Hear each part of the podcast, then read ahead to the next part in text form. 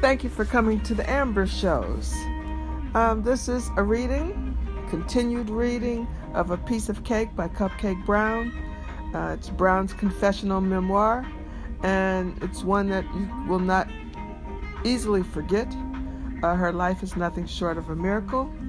I haven't I've been reading as of lately, but I'm back. And uh, just to give you a little recap, Cupcake has got her own apartment. She's got a boyfriend. Uh, she's still heavily involved in drugs, but he has convinced her to work, stop cursing, and uh, so she's been working. She's managing to work uh, late shifts to morning shifts because she's using drugs. Um, but her boyfriend has convinced her that uh, at least they can afford drugs if she's working, if they're working. So that's a quick recap. Uh, she's just now uh, in the bathroom at her job because she had gotten some bad drugs, uh, bad cocaine, and um, her nose is running, and she doesn't want her coworker who works with her um, to realize that she's doing some type of drugs. But she's going to be surprised to find out the coworker does drugs herself. So, quick recap uh, I may have read part of this uh, in the past, and those of you who want to know uh, and listen to my book, A Piece of Cake, you can look on the roster uh, at Spotify, uh, Anchor, FM, uh, Apple or Google Podcasts and start from the beginning. Just scroll down and look at the titles, and you can start from the beginning. So, here we go. I was actually enjoying working. It didn't interfere with my partying, especially since I was at work. I stayed high on coke, meth, black beauties, or other uppers, which provided me with extraordinary energy. That is, when it was good shit. Every so often, I'd cop a bad batch, batch, which is what happened one night shortly after I'd started working. The blow was so bad it wasn't keeping me up or giving me energy. In fact, the only indication I'd snorted anything was the fact that it caused my nose to run non-stop. I walked around constantly sniffling and wiping my nose. You got a cold? My coworker Sandra asked gruffly. We were in the bathroom. She was coming out of one of the stalls. I was standing over the sink, blowing my nose, trying to get it to dry up. She wasn't trying to be gruff. It's just that she was huffing and puffing from the effort of trying to force her fat ass back into her skinny, tight pants that were two sizes too small. Any other time, she might would have been comical, but with snot flowing out of my nose like Niagara Falls, I didn't have time to take pleasure in it. I was too preoccupied with my nose that her question caught me off guard. What? I asked, irritated, and she interrupted my concentration with trying to stuff a large piece of twisted tissue up my nose. I said, Do you have a cold? She repeated. She'd successfully forced her zipper closed, but her stomach poured out over the top of her pants. Looking at it, it reminded me of how beer foams once over the top of the glass that's been poured too full. She stood there trying to hold her breath in, in, in an effort to relieve some pressure. Ah, uh, yeah, I replied, unsure of how to respond. Girl, stop lying, she snapped suddenly. Her direct and firm tone startled me. She seemed to have forgotten about her bulging stomach and was now focused on my nose. Her eyes grew wide as I realized she may be a little more hip than I had originally thought. Play it cool, girl, I told myself. Act stupid, just act stupid. What do you mean? I asked as I fluttered my eyes and spoke in the most innocent, naive voice I could muster. Oh, girl, come on. Everybody gets high off something. Why do you think we run out of miles a mile a minute around here and type like Flash Gordon. Me, myself, I like blow. It looks like you do too much though. It, it always looks like you got punked or, you, or, or it's your last batch. I wasn't sure how to deal with her comments. My mind began to race. Was it up? Was she set up to set me up by management? Is she trying to see if they could get me and to confess that I did drugs so that they could fire me, or maybe it was a setup by Andrea on behalf of management.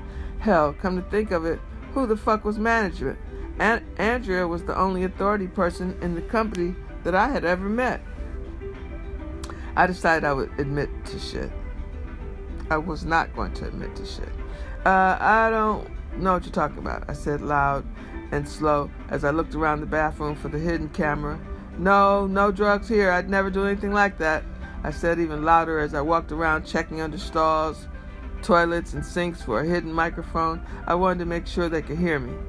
Girl, relax, Sandra said as she began laughing. This ain't no setup, okay? Nobody put me up to this. I've been snorting long enough to know a bad drip when I see one. I stood there silent, eyes wide, mind racing. What the fuck to do? What the fuck to do? Look, try some of this, she said, pulling small brown glass bottle from her large watermelon breast. I instantly knew what it was. I sometimes used those little bottles myself. They were used for carrying blow or meth. When she when the lid was unscrewed, it had tiny a tiny spoon attached to it by a short, thin silver chain.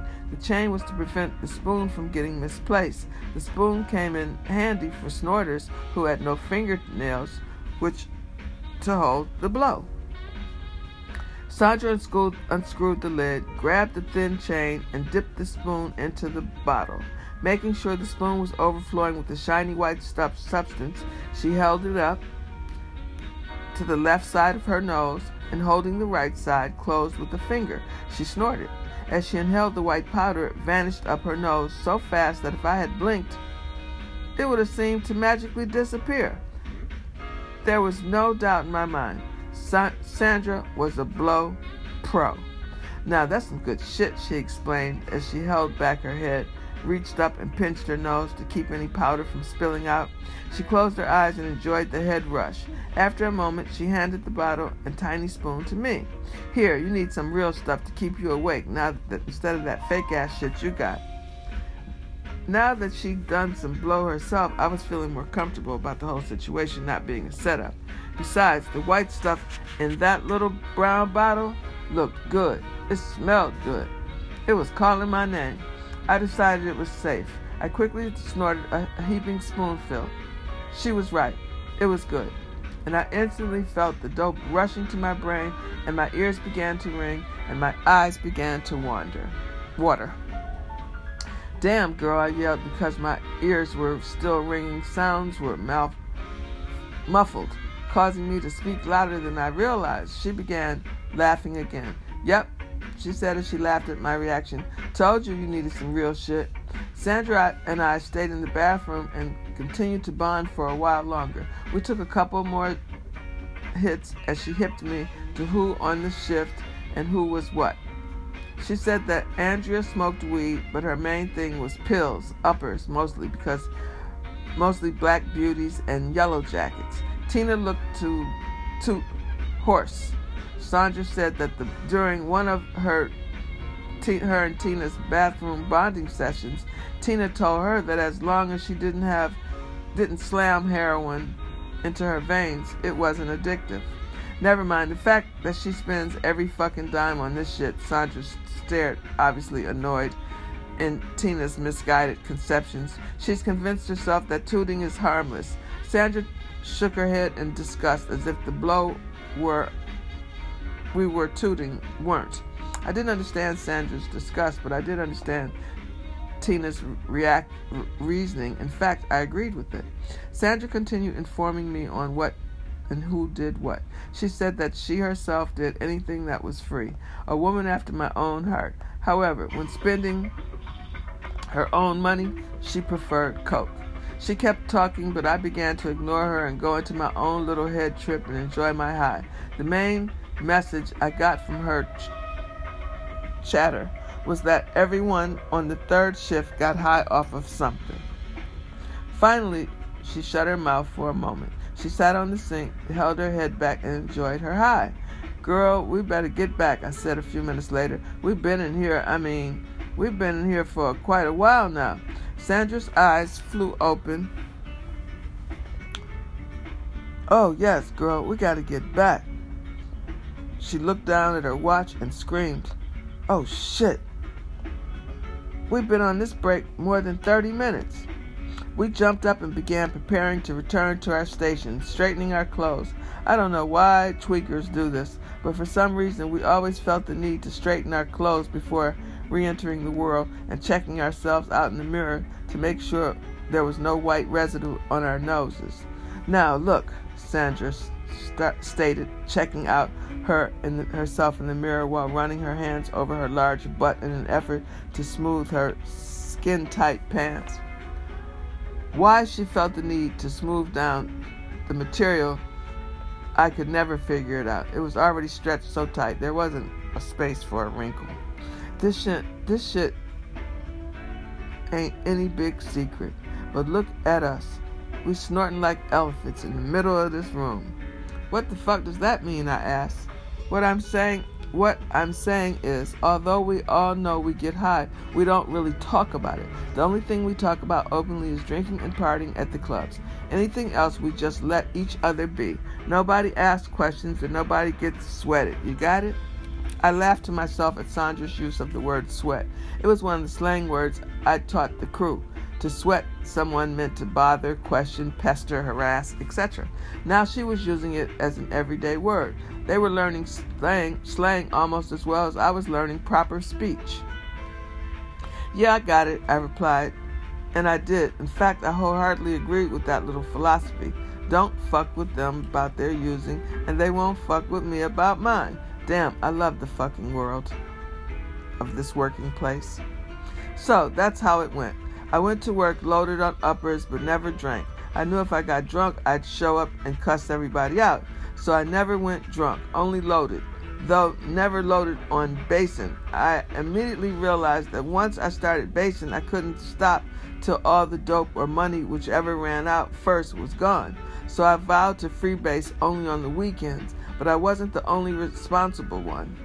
Everyone on the shift also pretty much shunned alcohol during work hours and only came high or got high shortly after their arrival.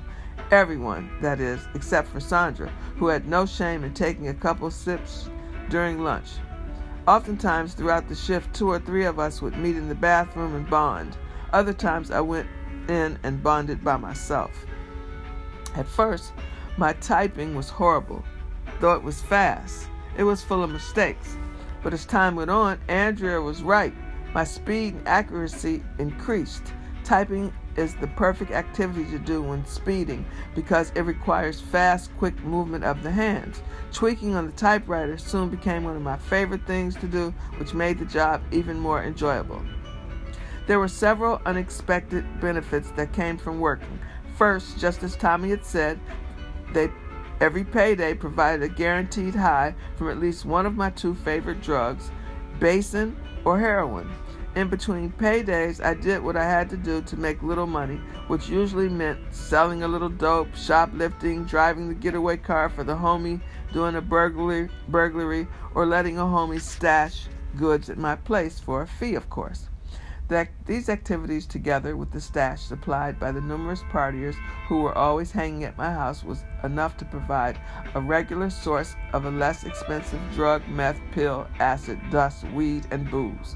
Working also made me feel better about the illegal shit I was doing. I mean, hell, it wasn't like I was a thug or a bum. I had a job, damn it. Everything was going good at my job. Sometimes I had to miss work because of hangovers or extreme fatigue every now and then. Staying up for days at a time would catch up with me. However, this didn't cause me to suffer any negative repercussions because the girls in the third shift had a secret arrangement. Every now and then, when someone couldn't work or make it to work or had to leave sick, the others would sign her time card and cover for her. We all knew that sometimes partying got a little out of hand. So when it did, we covered for each other. This allowed the sick girl to miss work and recover without having to worry about using up sick leave or a vacation pay. We didn't have to worry about Andrea finding out. She often took advantage of the arrangement herself. I loved my job. Tommy and I continued to work different shifts, but we made time. We did have together we did have together count. We got high. To allow us even more time together, Tommy left his dumpy hotel room and moved into my dilapidated shack. Even though we both were working steadily, we were getting high steadily. As a result, we were two months behind in the rent. When Kelly lived with me, I'd at least pay attention of the rent, but I soon quit paying any of the rent. The landlord, fed up with my never ending excuses and lies as to why I didn't have his rent money, started his eviction proceedings. We needed a place to go and fast. One Saturday, we sat around getting high. Nancy, one of our partiers, proudly announced that her Section 8 application had finally come through. She was ecstatic because that what she meant was that the government was going to pay $300 on her of her $350 rent. Still, the girl had the nerve to complain about having to pay the, uh, the other $50.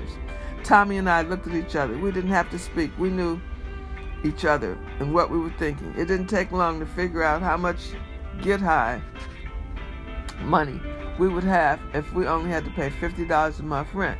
I immediately told Nancy that we would be her roommates for $50 a month. Hell yeah, she screamed, happy that she wouldn't have to pay any rent at all. Nancy moved into a small two bedroom, one bath apartment. Tommy and I lived in one of the bedrooms. Nancy and her three children lived in the other. The cramped living space didn't bother the adults. Tommy and I worked different shifts, so I only so only two adults, none of us and Nancy, one of us and Nancy, we were home at the same time during the week. The children were all school age, so they were in school during the day when Tommy was at work and in bed at night while I was at work. So the only time all six of us were home simultaneously was on the weekends, which is what we called really party time, with at least 10 other partiers. The adults were always too loaded to care to notice the tight living quarters. If sharing a room with their mom, that con- constant presence of drugs and alcohol, or the regular parties bothered Nancy's children, they knew better than to say anything. Nancy ruled with an iron hand. She, like me, had no patience, no tolerance, and couldn't stand noise. Not the greatest characteristic for a parent. So her children learned at an early age not to be seen or heard when their mom was partying. They were never physically abused, though I wouldn't have stood for that. One thing I wouldn't tolerate was beating a kid. Spanking them were all right. I'd gotten spankings many times as by my mother. I'd been beaten I'd been beaten many times by Diane, the foster mother. I knew the difference. As far as I was concerned, drugs, alcohol, and partying around kids was okay, long as no one was beating them. One day, after a wild night of partying, I awoke Nancy frying chicken. As she, as the hideous smell streamed into my bedroom, my eyes flew wide open. I stared, sweating. I started sweating profusely, and my stomach started flip flopping like a fish out of water. I threw the covers back, jumped out of bed, and sprinted to the toilet at the all the while placing my hand over my mouth in hopes it would keep the vomit down till I got there. What's the matter with you? Tommy asked as he got up and followed me to get with his. You got a hangover? Yeah, I screamed as I struck my head into the toilet to allow the previous night's alcohol, food, and dope to gush out. After two or three times of violent heaves, the gushing stopped. I plopped down on the floor and laid my head on the rim of the toilet. The cool porcelain felt good on my feverish skin, but the queasiness was returning. I had to get out of the house. I just couldn't stand the smell. I ran out the front door, panties and all. What the hell's the matter with her? Nancy asked as I flew by with one hand over my mouth and the other over my stomach. She's sick, Tommy replied, opening the refrigerator, grabbing a beer. I done told her about mixing drinks. Nancy stated annoyingly as she wildly waved the fork she was using to turn the chicken. Crazy heifer had rum, vodka, gin, beer, wine, tequila. No wonder she's sick. It was true. I had mixed quite a bit of liquor the night before, but I knew it wasn't the booze, at least not this time. I had some birth control pills, but as usual, I'd forgotten to take them. I stayed on the porch until Nancy finished cooking the chicken. I used the time to try to remember the last time I'd taken a pill. I wasn't sure if I'd been three or four or five days. Hell, I didn't even know where they were. Fuck if I told myself even you did know where they were. They ain't gonna do you no damn good now. The rumbling in my stomach, advising me of hunger, interrupted my thoughts. I decided to ignore my little problem for the time being. I was inside and had some Nancy's fried chicken. It was delicious. I could eat fried chicken, I just couldn't be around when it was being cooked. Everyone was grubbing on fried chicken. The children were sitting in the living room, glued to the TV cartoons as they ate. The adults sat around the kitchen table discussing the important topics of which partier had committed to bringing which party favors to the night's festivities. While I had been outside, Tommy and Victor had called and said he'd scored some bomb blow, which he'd be bringing over that night. I figured this was good time as any to make my announcement. I'm pregnant. Tommy and Nancy grew instantly silent. The only noise audible was the sound of the road runner's beep beep. The children were never turned from the television. I guess to them, my proclamation wasn't as interesting as watching Roadrunner beat the hell out of Wile E. Coyote. Pregnant, Tommy exclaimed. He had a look of sheer terror on his face, as if someone told him he'd be dead in 48 hours. Pregnant? Nancy replied. The look on her face was one of surprise, not terror. What the fuck is the matter with y'all's ears? I yelled. Yes, pregnant. You know it. I was pissed. When I got pissed, anything proper went out the window. Again, the room fell silent. Wile E. Coyote was laughing out loud as he realized he now had Roadrunner where he wanted him. What you gonna do? Nancy asked. Tommy looked at me as if he were wondering if if he were wondering the same thing. I was waiting to hear the familiar splat that always follows when Wile Coyote traps the Roadrunner, backfires at the last moment. I'm gonna do what I always do. I'm gonna get rid of it. You mean like an abortion? She asked. What the fuck else could I mean? I snapped. Boom, splat. The kids cracked up laughing, confirming the Roadrunner had again gotten the best of Wile Coyote. Girl, don't you know what? Don't you know what the kid is worth? I looked at her in total confusion. What the fuck are you talking about? I had the idea. I had no idea what she meant. Girl, welfare. You can get money for that baby. Money for a baby? I never thought about that. Girl, why you think I got all these kids? I get a fat check and Uncle Sam pays my rent. I get food stamps, free medical, and I don't have to move. She busted out laughing. I don't have to move my fat ass. She was very proud of that and her benefits. Child, she continued while gnaw- gnawing on a chicken leg, you better get with the game because she had food in her mouth. As she finished her sentence, she spit fried chicken all over the place. Cup, Tommy had finally regrouped himself enough to speak. It's not worth it. Think about it. By working, you get more money in two weeks than a bitch on welfare gets in a month. Who you calling a bitch? Nancy snapped. Ignoring her, he continued, talking quickly as he laid out the facts. Think about it. You are in a position, you're in no position to have children. You can't stand noise. Children cry all the time. You have no patience. Think about how other people's kids get on your nerves now. You barely feed yourself. How are you going to feed a child? Do you really want the responsibility of taking care of someone else all the time? Tommy was right. I hated cooking, I hated cleaning, I hated noise, I hated kids. Realizing the fact that he was actually going through was seriously had me considering his comments. He continued talking faster. You hate people in your business. You hate having to answer to others. If you keep the baby and go on welfare, Uncle Sam will will own you. He will tell you what you can do and cannot do, what you can do, how you can do it, how long you do it. You can only do certain things and you can't have a bank account. Shit. Is that true? Huh, I never had that much money in the fucking pl- in the fucking place anyway. I laughed to myself. It was true. Though I did have a bank account, I only got it because the check cashing store charged too much to cash my paychecks. There was never any money in it. Nevertheless, no money in the bank was the least of my problems. I had turned a few tricks here and there when money was low and my need for dope was high. I wasn't sure if the baby I was carrying was even Tommy's though. Actually, I didn't know whose it was. What if I kept it and it wasn't yours, Tommy? Well, I was having the intimate conversation with myself. Tommy went on with his argument. And Uncle Sam is nosy as hell. They got all your business, ask, asking thousands of questions regularly. I quickly raised my eyebrows and my eyes grew big.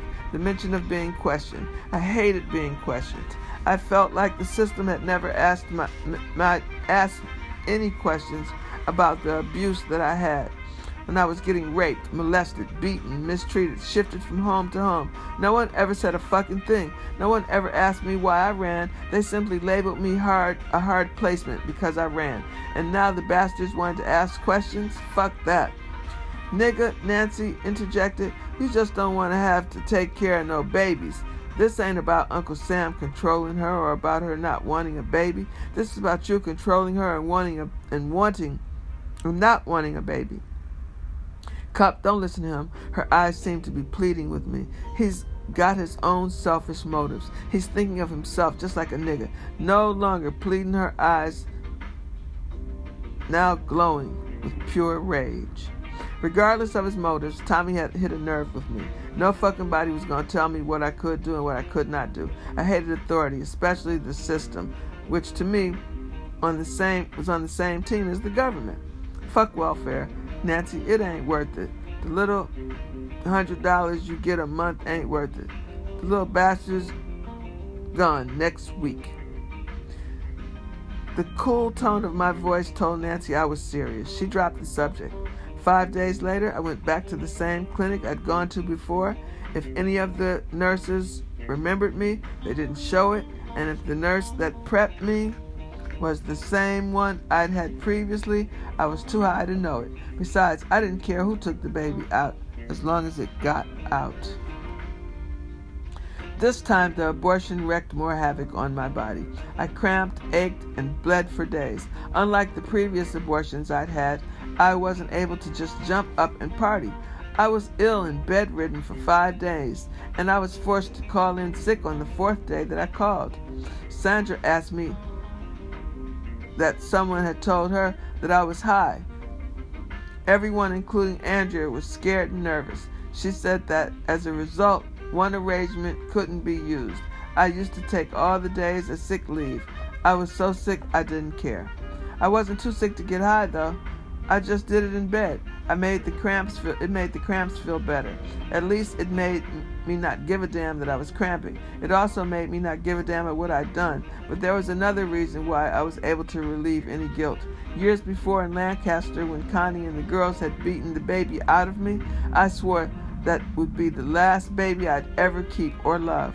Bringing up the anger and resentment of the baby being killed somehow allowed me to feel okay about killing this one and the ones before, and if need to be, the others after it. After about a week, I was back up and ready to go. When I returned to work, though, things had changed drastically. Andrea had been fired. When I asked why, the girls mumbled that they'd been told something about her as not being a capable supervisor and manager. How can that be? I said. I screamed when Sandra told me the news. She was great. Before Sandra could reply, a tall white man entered the word processing room. He was dressed in a very nice black suit. He looked like a mortician to me.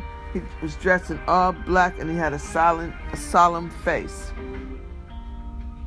The girls all jumped to attention and started frantically pecking at their keyboards as if they were working. They were obviously scared of him. I wondered why. What the fuck? Who the fuck is this dude? I asked myself.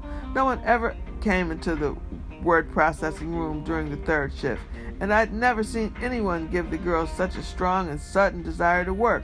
The man introduced himself as Mr. Colleen. He pulled the, me aside to the sm- same small station I had sat at during my interview with Andrea almost six months before.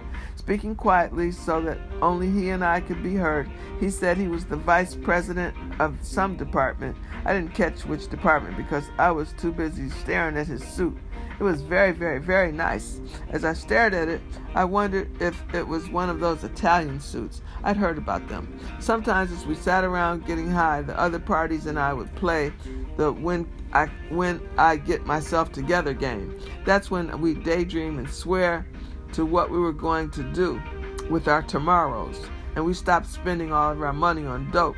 I specifically remembered one of them, Spook, declared on several occasions, When I get rich, I'm going to buy me an Italian suit in every color. Though he was always talking about one, I'd never actually seen one. But as I sat there staring at this fine fabric, exquisite design, and precise stitching, I was sure that's what Mr. Collum was wearing. Mr. Collum droned on and on. When I made myself come back to the present conversation, I was saying something about cleaning up and a reduction in force. I chose to ignore his chattering and return my focus on my on his gorgeous suit. I wondered what he'd do if I reached out and touched it. I tried to imagine what the beautiful fabric felt like.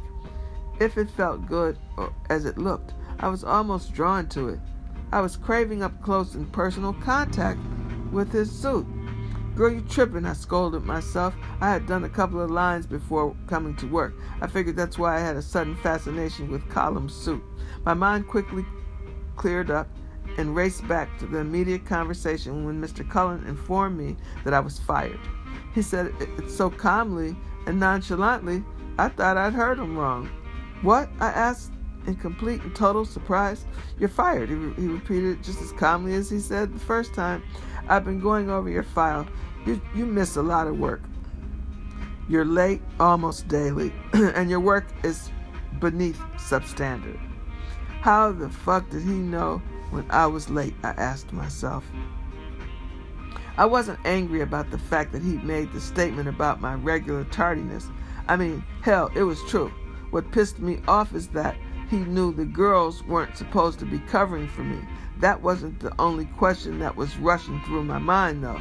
What the fuck is substandard? And how did I get beneath it? My eyes quickly darted back and forth as my mind continued to race nervously with unanswered questions. Still using the same calm voice, he explained that Andrea had been fired. However, before leaving, she'd snitched on the rest of us about everything. As a result, he said that everyone on the third shift was being let go. He reached inside his coat pocket, pulled out an envelope, and handed it to me. As I looked at it, confused, he explained the envelope contained a check. They were giving me two weeks' severance pay as well as unused vacation and sick leave. He said the company had decided to give me the benefit of the doubt and pay me for all of the vacation and sick leave I had supposedly accumulated according to the books, even though they had gone back through each girl, girl's records with Andrea and figured out how much sick leave or vacation we'd really have if it were legal arrangements. Mr. Collins said that if they had used Andrea's configuration, I would have no sick leave or vacation, and in fact, no money at all. In, it briefly occurred to me that uh, as the only black girl, I was the only one being let go immediately, and it momentarily crossed my mind as to ask why. And to ask about the other girls, like as if when, when were they leaving and how much severance pay would they get? But my mind didn't allow me to focus on that, on those issues. If it wasn't concerning me, I had my check in my hand, so that's all I was concerned about. My mind was more focused on wondering just how much money the check was for and how much coke, heroin, dust, boo, and booze I would get. I felt like since my regular payday was still a week away, it was extra money. I'd failed to realize the only money I'd be getting for a while. The more I thought about getting high, the faster I wanted out of that place. I jumped up as Mr. Cullen was saying something about being willing to give me a good reference. Oh, okay, thanks. I responded as I grabbed my jacket and bolted for the door. As I reached the door, I turned and looked around in the word processing department for the last time. The girls and Mr. Cullen were looking at me in a in a complete surprise. Andrea's station was still empty, and for the first time I noticed two other stations were empty. Oh well, Not my problem. See ya, I yelled as I slipped out the door. I never saw anyone from that ride, that title company again. That night, as I loaded the partiers, began to tease me about getting fired. I know your ass was gonna get fired. I knew you was gonna lose your damn job. My partiers were saying to me, laughing. And to get fired, that's embarrassing, someone else said, putting great emphasis on the last word. Girl, that's not like, that's like dry. That's like they telling you, get the fuck out, another chimed in. Yeah, said another. You've done better not working at all, because at least then you wouldn't have been thrown out. They all laughed. As I tooted another line and took another swig of Thunderbird, I swore to myself that that would be the last time I'd ever get fired. I told myself that from then on, before getting fired, I'm gonna quit. What you gonna do now? Someone else asked, interrupting my thoughts. I'm gonna get another job, I replied indignantly. Girl, ain't nobody gonna hire you. You've been fired. Everyone cracked up again. Oh, they'll hire me all right, I snapped. Someone's gonna hire me. Well, I like your balls, one of them said. Yeah, bitch. Just won't quit, another responded. And I wouldn't. Having a job was very important to me. As long as I had a job, I figured I didn't know how much I drank or used or partied. I loved the special status. I also, I also I got among drunks. I started stopped drinking during the day or night whenever I have to work. And druggies, simply from that fact, I noticed that I managed to get something few of them never could get a job. I had to get this other job. Tommy warned that although the title company said they'd give me a good reference, I needed to hurry up and find another job before they changed their mind and told prospective employers the truth. I figured since Tommy had had numerous jobs, he would know. So, taking his advice, I didn't waste any time.